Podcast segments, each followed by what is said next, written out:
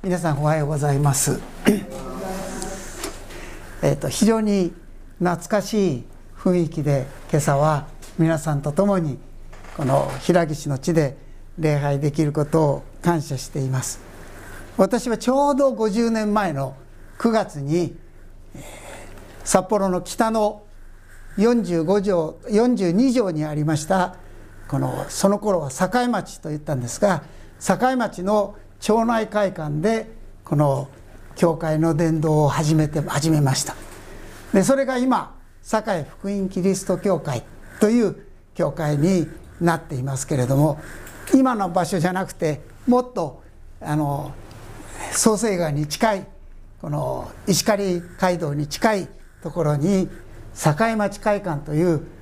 あの小さな町内会館がありましたがその会館の1階の一室を借りて8人ぐらいの人と一緒にあの伝道を始めました。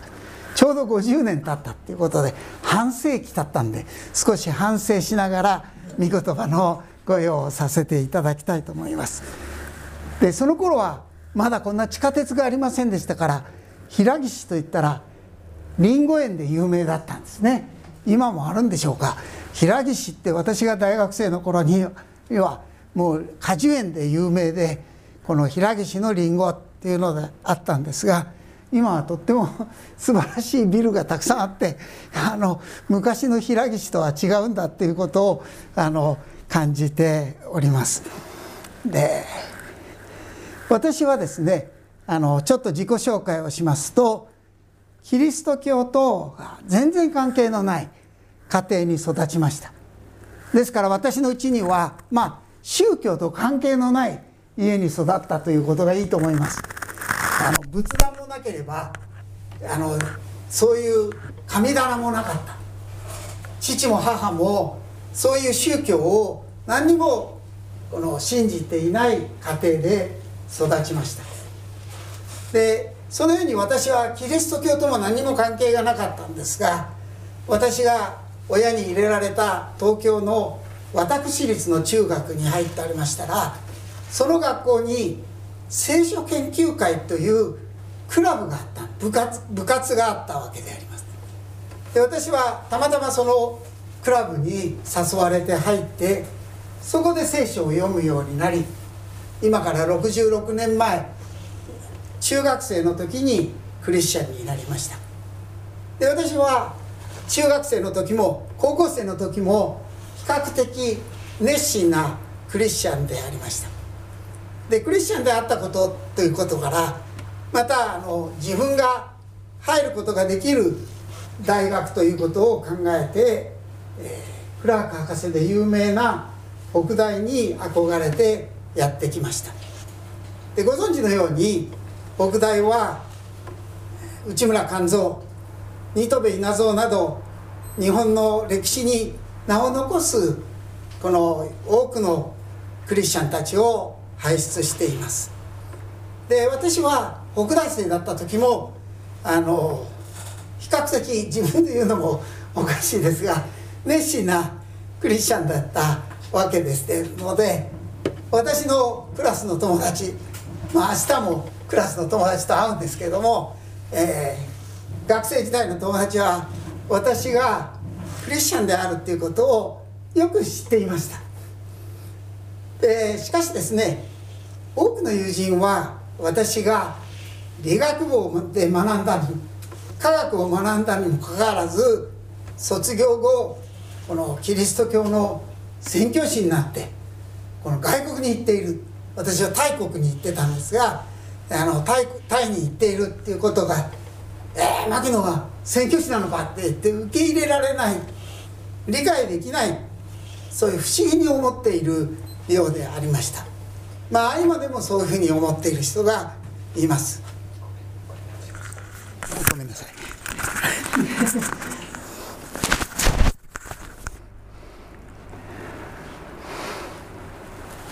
でまあ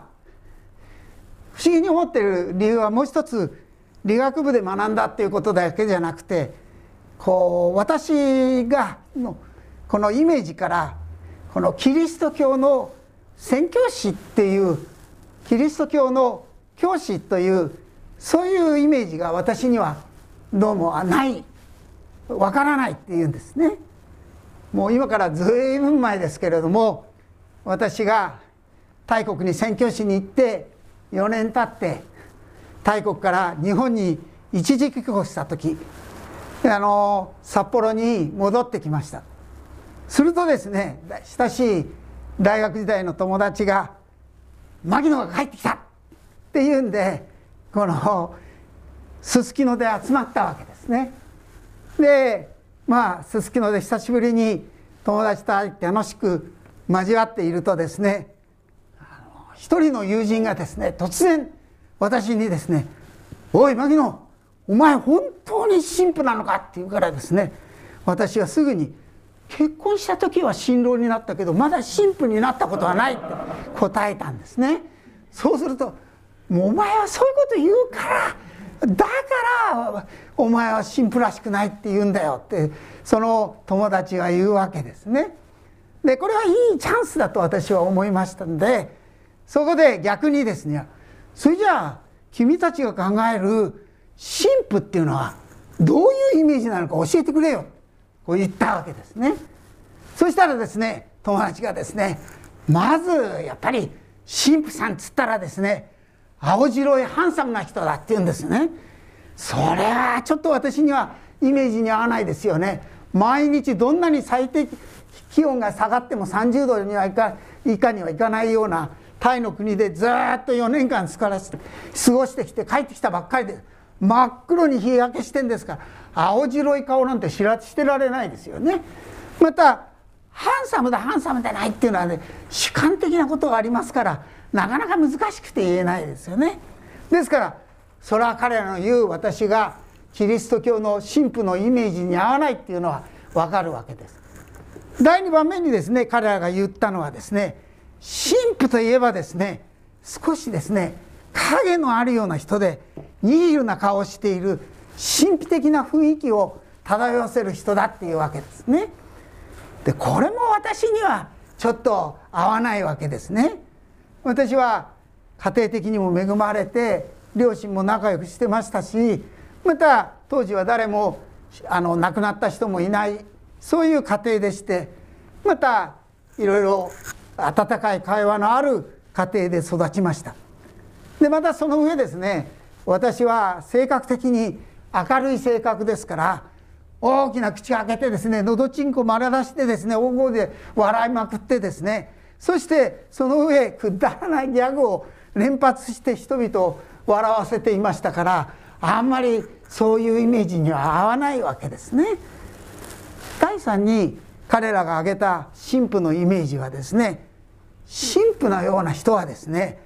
この逆境を乗り越えて信仰で乗り越えた人だっていうイメージだっていうんですね。それなのにお前はですね調子がいいって言うんです。大体ですね浪人もせず大学入ってきてこの運動ばっかりやってて勉強いつしてんのか分かんないような生活してんのにちゃんと大学院の入学試験も受かって入っていった。お前はね大体調子がいいよなってそういうふうに彼らは言うわけですね。でなるほどこれも私には合わないイメージだったんですね。私は中学時代も高校時代も大学時代も運動部に入っていて体育会系の人間でして人を笑わせてですねギャグを連発してくだらないことを言っている人でしたからですね。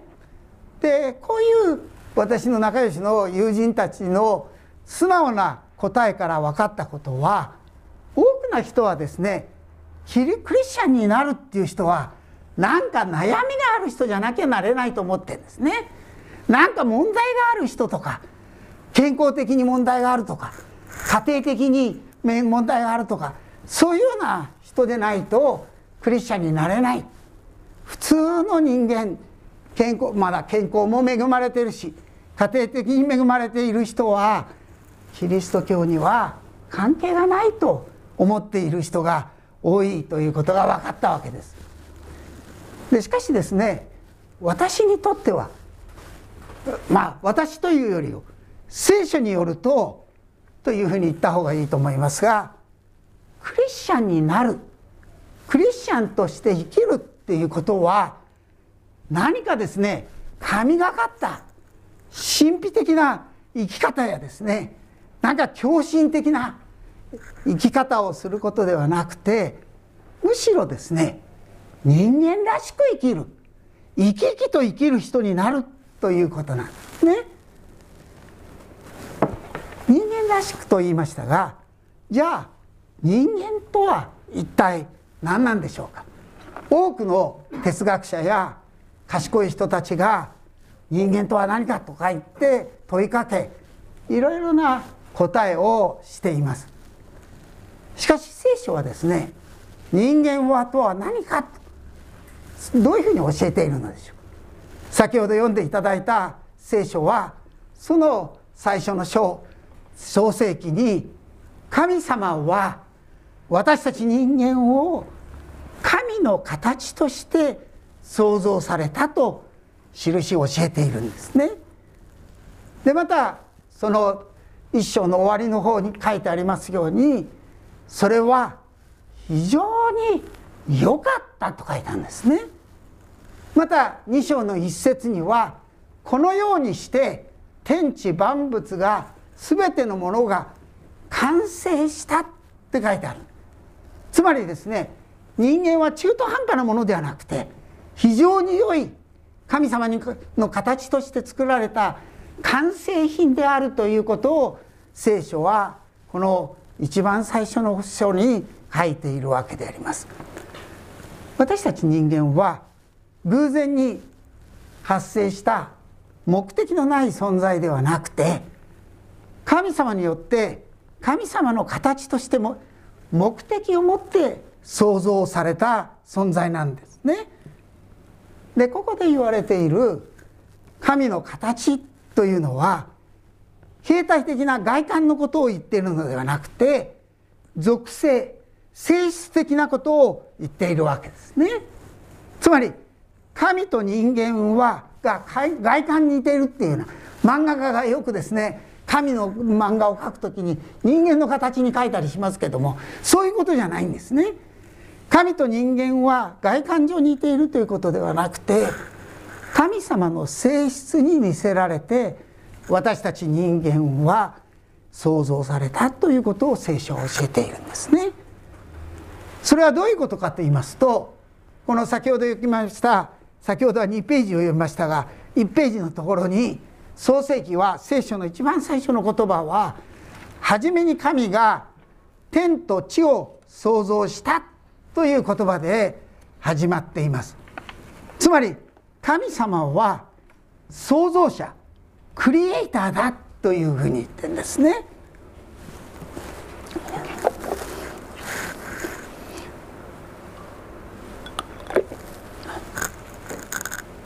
ですから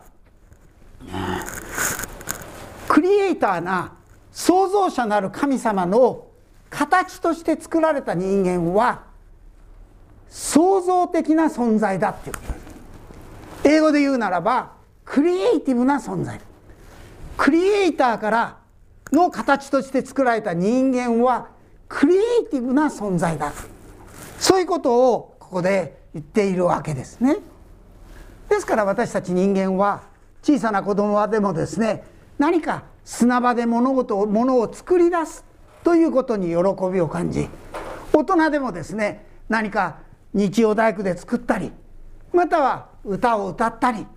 または詩を読んだり短歌を作ったりそういうふうな創造的なことをすることによって人間らしさを感じるわけですね。ところが私たちが創造者である誠の神様を否定して「牧野お前神様なんていないよ」お前科学勉強してんだろ？なんでそんなもの信じてんだよ」そういうふうに言って私の多くの科学科の同級生たちは「神なんていないよ」って言ってたわけですね。まあ今はちょっと違っていくんですけど年取ってじいさんになりましたからちょっと違うんですけれどもそういうふうに言ってるわけですね。そういうふうに誠の神様を否定してしまった創造者なる神様を否定してしまってしまったものですからこの神様の形のクリエイティブな存在が歪められて壊れてしまったわけですね。ですからそういうように生きているためにこの人間の中にある神様の形が歪められてこのある人たちは創造的な活動や創造的な考えをしますとしばしば人々はですね「お前は変わった人だ」と「和を乱すからよくない」とかですね会社や経営者はですね会社に役に立たないような考えを出したらですねそれは良くないということで利益に関わらないとそういう創造的な活動や考えは否定され抑えられているわけですね。またですね聖書は神様は唯一の神様だと言ってるんですね。唯一の神様の形として作られた人間はユニークな存在なんですね。しかし多くの人々が神様を否定し自分中心に生きてこのユニークさも否定してしまったんですね。歪めてしまったわけであります。ユニっていうのはですね三菱ユニ鉛筆っていうのがありますようにこの一つっていうことなんですね。唯一っていうことなんです。ですから唯一の神様に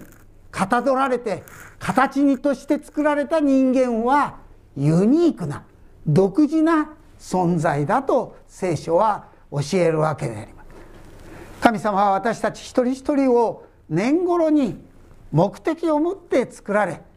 唯一のものとしている。つまりですね私たち一人一人は独自なものでこの地上に歴史上ですね決して同一人物はいないんです。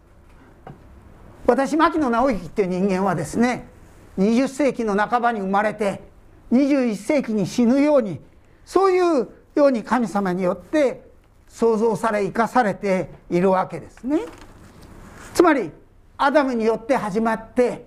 人間の始まった人間の歴史はイエス・キリストの再臨ということで人間の歴史は終わるんですけれどもこの歴史の中に牧野直之っていうのはたった一人しかいない。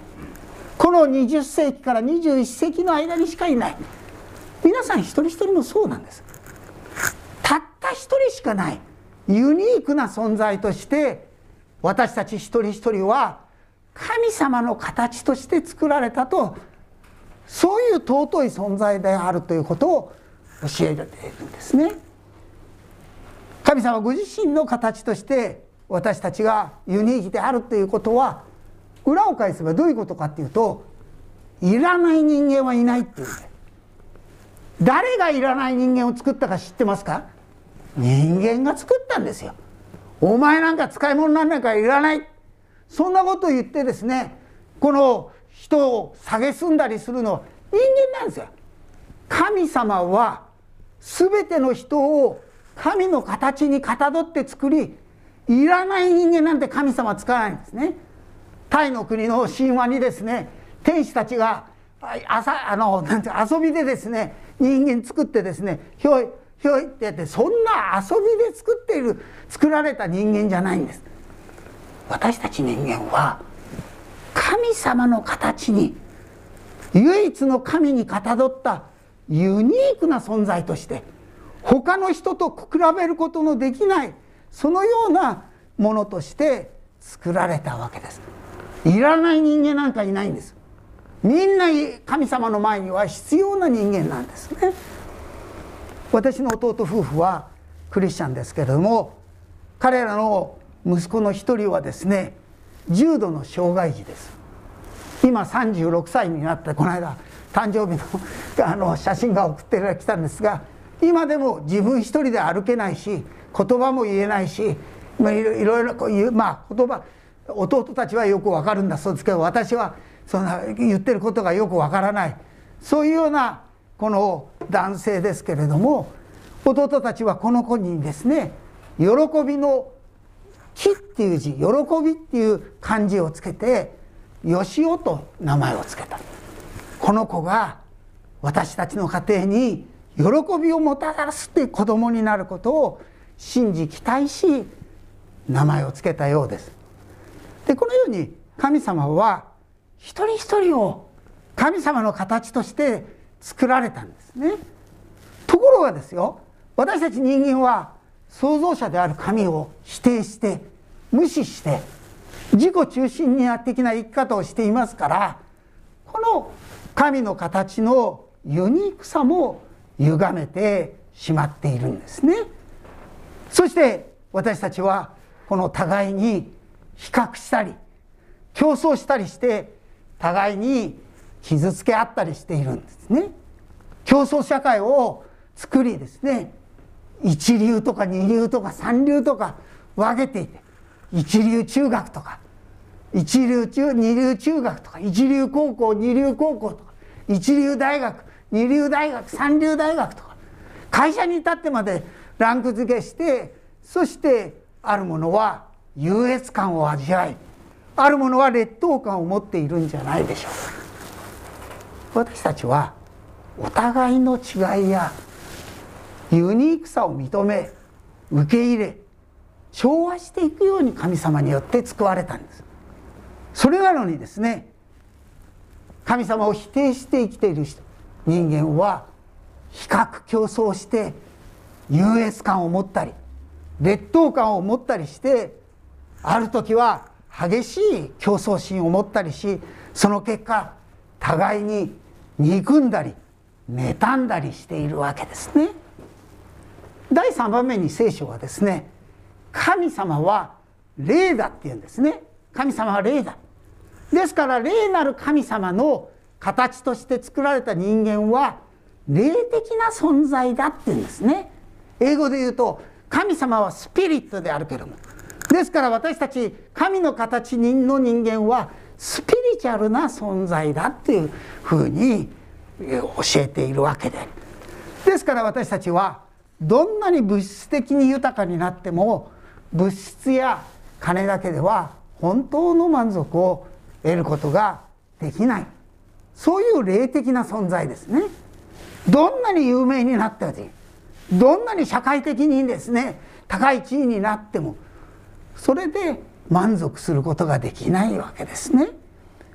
人間のこのは霊的な満足が必要なんです。ところがですね私たちは神様なんていないよ。神様なんて関係ない。そんな宗教なんてっていうふうにして誠の神様を否定してしまったがゆえに人間の霊性も歪められてしまっている。ある人たちはだから物質的な豊かさを最優先にして生きてる。快楽だけを求めて生きているって。また会社の仕事をですねまるで会社を神様のようにして生きたりしているわけですけれども自分の霊的な必要を満足できない。それが否定はできない。霊的な必要があるってことを否定できない。そういうことから自己中心の思いからこの自分にご利益をもたらす自分でこの宗教を作ったりそういう宗教に入ったりするわけであります。そしてそこでなんとか霊的な満足を求めようとしているわけですね。しかしですね何年かするうちにそういう宗教に頼ってみたけども満足は得られない。ですからですね次の宗教にある。日本ではですね大体15年ぐらいの周期でですね新興宗教ブームが起こるんですね。でだんだんだんだん新しい宗教が何か出てくるわけですよね。で今もどんどんどんどんバージョンアップしていろんな宗教が出てくと。の人が新興宗教に行って行ったりするんですけどもしばらくいるとこれじゃあ満足できない。次にこれに行った。これじゃあ満足できない。次に行ってこれじゃあ満足できない。そういうようにしている人たちが多いわけです。ある人たちは自分で宗教を作ったり信じたりしているわけであります。本当の霊的な満足は誠の創造者なる神様霊なる神様をと正しい関係に入ることによって霊的な存在として作られた神の形として作られた私たちはこのそこに戻らなければ本当の満足は得られないわけですね。第4番目に聖書はですねこの神様は愛であるっていうんですね神様は愛である多くの人よくキリスト教は愛の宗教だっていうんですつまり神様は愛なる方ですよ。この愛なる方の形として作られた私たち人間は神を愛し神に愛され人を愛し人に愛され愛なしには生きられない存在として作られてるんですね。ところが私たちは神様を否定しこの神様の愛も拒絶してしまいましたので神様の愛という面でもこの神様の形は歪められてしまったわけです。そして神様を愛さない結果自分中心何でも自己中心になって神様との関係が断絶してしまっただけではなくて人間関係も断絶したり歪んだりして壊れていってしまった。愛し合って結婚した私はですね正直なところ北大出ててですね北大出た私のクラスの友達が離婚するなんて考えてなかったんですね。ところがですね10年もしないうちに何人もの人がこの「牧野俺は離婚した」とかって連絡を取ってきてくれたんですね。愛し合っていたにもかかわらず大学時代にですね「牧野お前はガールフレンドいないのか」っつって私を羨ましがられてさせてた。あんなに互いに愛し合ってダンスパーティーに一緒に行ってた人が大学卒業して結婚したと思ったら数年後に離婚しちゃったんですよ。愛し合って結婚したのに結婚生活が続かない。そういうようなことが起こってきている。またこの兄弟だって愛し合うように与えられているにもかかわらず兄弟も愛せ合えない遺産相続の血肉の争いなんていうのがいろいろなことが出てきてるんですね。神の形として作られた人間同士が互いに愛し合うべきところを互いに憎み合ったり拒絶し合ったり競い合ったりしているのが私たちが今住んでいるこの世界の現実ではないでしょうか神の形にふさわしく人間らしく生き生きと生きるっていうのは神様を愛し神様の愛を受けそして神様との親密な親しい関係の中私たち人間同士が互いに愛し合って生きていくことですね。聖書は神様は私たちを神の形として作られたというんです。ところが私たちはですね小さい頃から神を信じるなんて弱い人間がすることだとかですね神は自分の心だとかですね神ってのは自然大自然だとかなんとかそういうようなことを言ってしま教えられているのですから神誠の神様を知らないで生きています。またこのある人はですね葬式葬式仏教と言われるようにこう儀式とか習慣なんだよ。先祖代々の宗教として行っているけれども自分は何を拝んでいるのかわからない。その神が本当の神なのか知らないけれども何でもいいんだよ。習慣の一つだからっていうような人が多いのではないでしょうか。ですからそういう考え態度は天地万物を作られ今も生きて働いておられる誠の神様霊なる神様を知らずに求めずに生きている神様が悲しまれることなんですね。神様は私たち一人一人人間を神の形として作られ先ほども言いましたけれども非常に良いものとして作られた完成品として作られたそれなのに私たちがそのような形を歪めて生きているというのが現実ではないでしょう原因はどこにあるんでしょうか誠の神様から離れ自分を神とする自分を心の中心に置いて自己中心に生きているところにあるわけです。これを聖書はですね罪っていうんですね。小説家は現在っていうですね。三浦綾子さんが繰り返し繰り返し取り扱っている主題であるのがこの人間の罪現在っていうことですね。でこれは法律上の罪警察沙汰になる罪ではなくて創造者なる神様が人間を神の形として創造した目的からそれて的外れな生き方をしているっていうことが罪だっていうことなんで。よく私に誤解して「牧野聖書ではお前人間は罪人だ」って言うけど俺何も悪いことしてないよって友達が私に言うんです。そういうレベルのことじゃないんだ。私たちは神の形として作られたにもかかわらず神の形にふさわしく生きていないっていうことが罪なんだ。的外れな生き方をしていることが的外れなあり方をしているっていうことが罪なんだ。で罪は新約聖書ではですねこの罪という言葉をアーチェリーの言葉で表しているんですね使っている昔アーチェリーっていうのはですねこのマイクロフォンがありませんからこの的のそばにですねあの一人の審判員がいて大きな声でこの判定員に伝えるわけですね。弓道と違って日本の弓道と違ってアーチェリーっていうのは距離が長いんですよ。70メートルとかね離れている。そうするとですねパッて打つとですね審判員がこの的のそばにいるわけですね。そして的のそばにいてこの「当たり!」とか「外れ!」とか言うわけですね。その的に外れた時に「外れ!」っていう言葉が聖書で使われている罪って言葉なんです。つまり私たちは神様の形に作られたにもかかわらず神様の形にふさわしく生きないで的外れな生き方している。的を得てない。そういうことが罪っていうことなんです。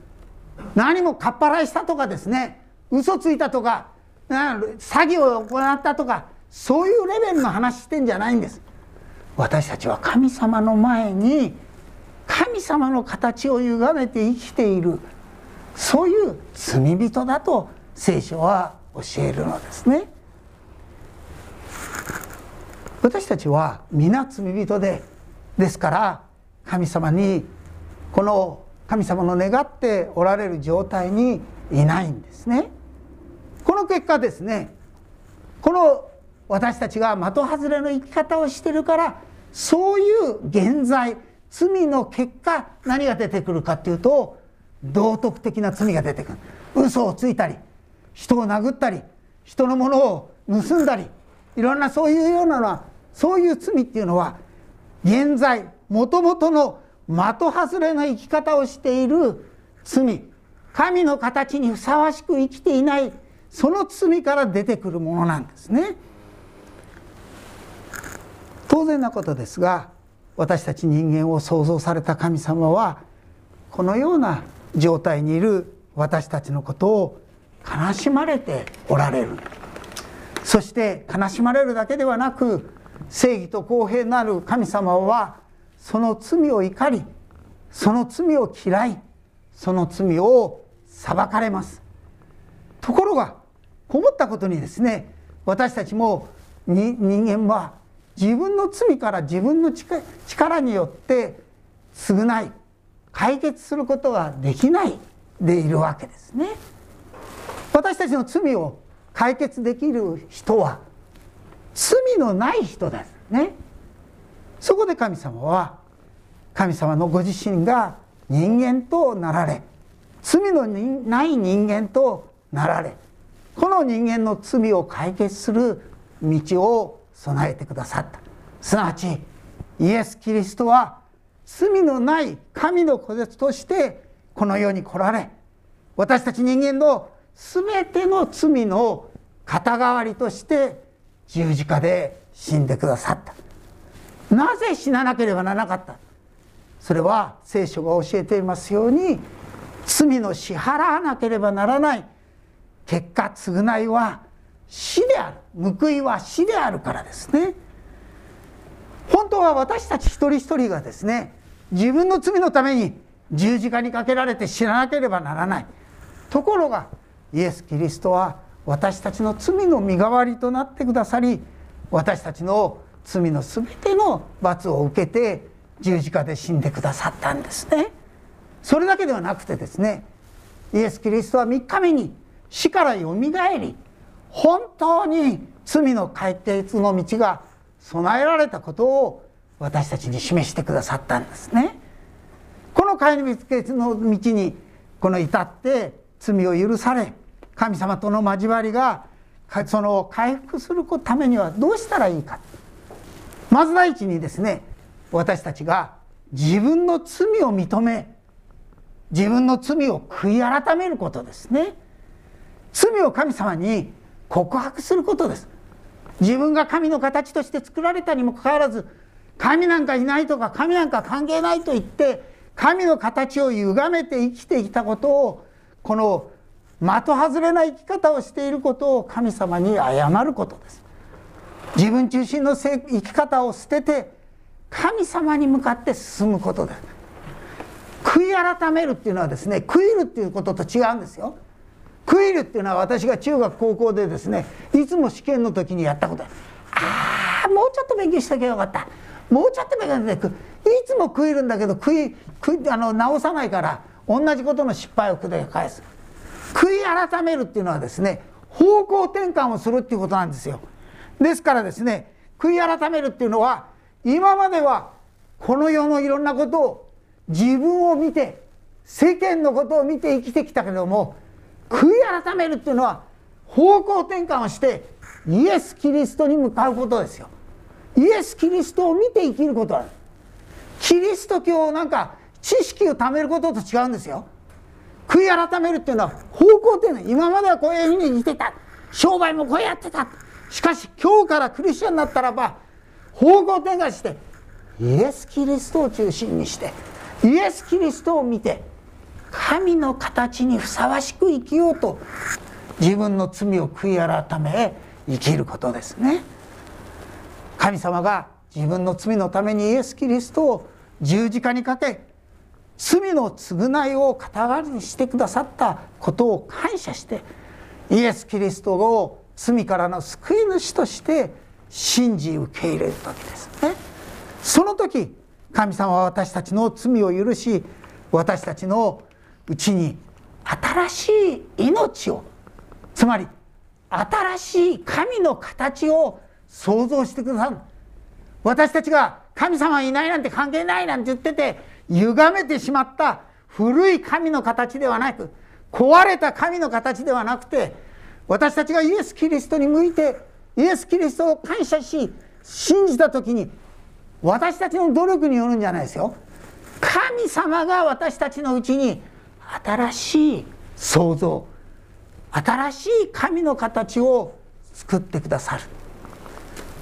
多くの宗教家が人間のこの罪からの救いについてさまざまな教えをしています。ところがですねそれらの人々は良い教えを言われるんですけれどもみんな死んでしまったんです。しかしイエス・キリストは一度死んでから死に打ち勝って3日目によみがえられ今もなお生きて私たちのうちに働いておられるんです。イエス・キリストはこう言われますね。私はよみがえりである。命です。私を信じる者は死んでも生きるのですって言われて死からよみがえり死を克服したものとして私たちにイエス・キリストによる罪の許しが本当であり確かなことであるということが示されたわけですね。クリスチャンになっても死にますよ。私は今80ですけどもあと56年したら死ぬんじゃないかと思っています。でこの死にます。人間はみんな罪のために肉体的には死にます。しかしイエス・キリストは私を信じる者は死んでも生きると言われた。これはどういうことでしょう？イエス・キリストが自分の罪の身代わりとなって十字架上で死んでくださったことを信じる人はイエス・キリストによって新しい命が与えられて新しい創造がされたものがある。この新しい命は肉体的な命ではありませんか？死ぬことはない。ですから聖書は永遠の命だと言ってるんですね。私たちが自分は神の形として作られたために神を知ら作られたのにこの神を知らず神様を無視して自分中心に生きてきた罪を自覚して認めて自分の罪を本当に許すためにイエス・キリストが十字架の上で死んでくださったことをこの死からよみがえってくださったことを信じ受け入れる時に神様は私たちを新しい創造ニュークリエーションですね新しい創造をしてくださる。私たちはの罪のために死んでいたこの形で歪んでいた形ではなく新しい神の形。新しい命を持つ者としてこの生きていくことですね。でこれは繰り返して言いますけれども神様の働きなんですよ。キリスト教に熱心にやったら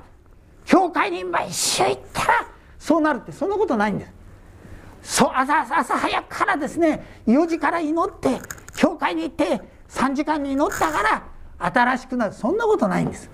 これは私たちの努力や力によるのではなくて神様の力によるんですよ。私たちが自分の罪を認め自分の罪を悔い改めてイエス様に向かいイエス様を信じた時に神様が創造の見業を私たちにしてくださるんですね。そして私たちはその新しく作られた神の形にを持つ者として人間らしく生きる。生き生きと生きる。これがクリスチャンになるっていうことですしクリスチャンとして生きるっていうことですね。私は14歳の時にクリスチャンになり66年間本当に神様に感謝していることはこの新しい命に生き生きとして生きる。別に私は先ほどの一番最初に言いましたようになんか特別な狂信的なまた清いですねなんとかっていうんじゃないんです。ギャグ言ったりふざけたことして運動ばっかりしてていろいろことやってたそういう人間です。しかし神様は私のうちに新しい命を与えてくださった。聖書にですねもしあなたの口でイエスを主と告白しあなたの心で神はイエスを死人の中死者の中からよみがえらせたと信じるならあなたは救われると約束している。またですね人は心に信じて神様によって義と認められ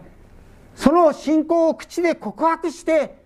神様によって救われるのですと聖書を教えています。皆さんも今朝ですねこのイエス・キリストを信じて神様の形にふさわしく人間らしく生き生きと生きるものになっていただきたいと思います。お祈りをいたしましょう。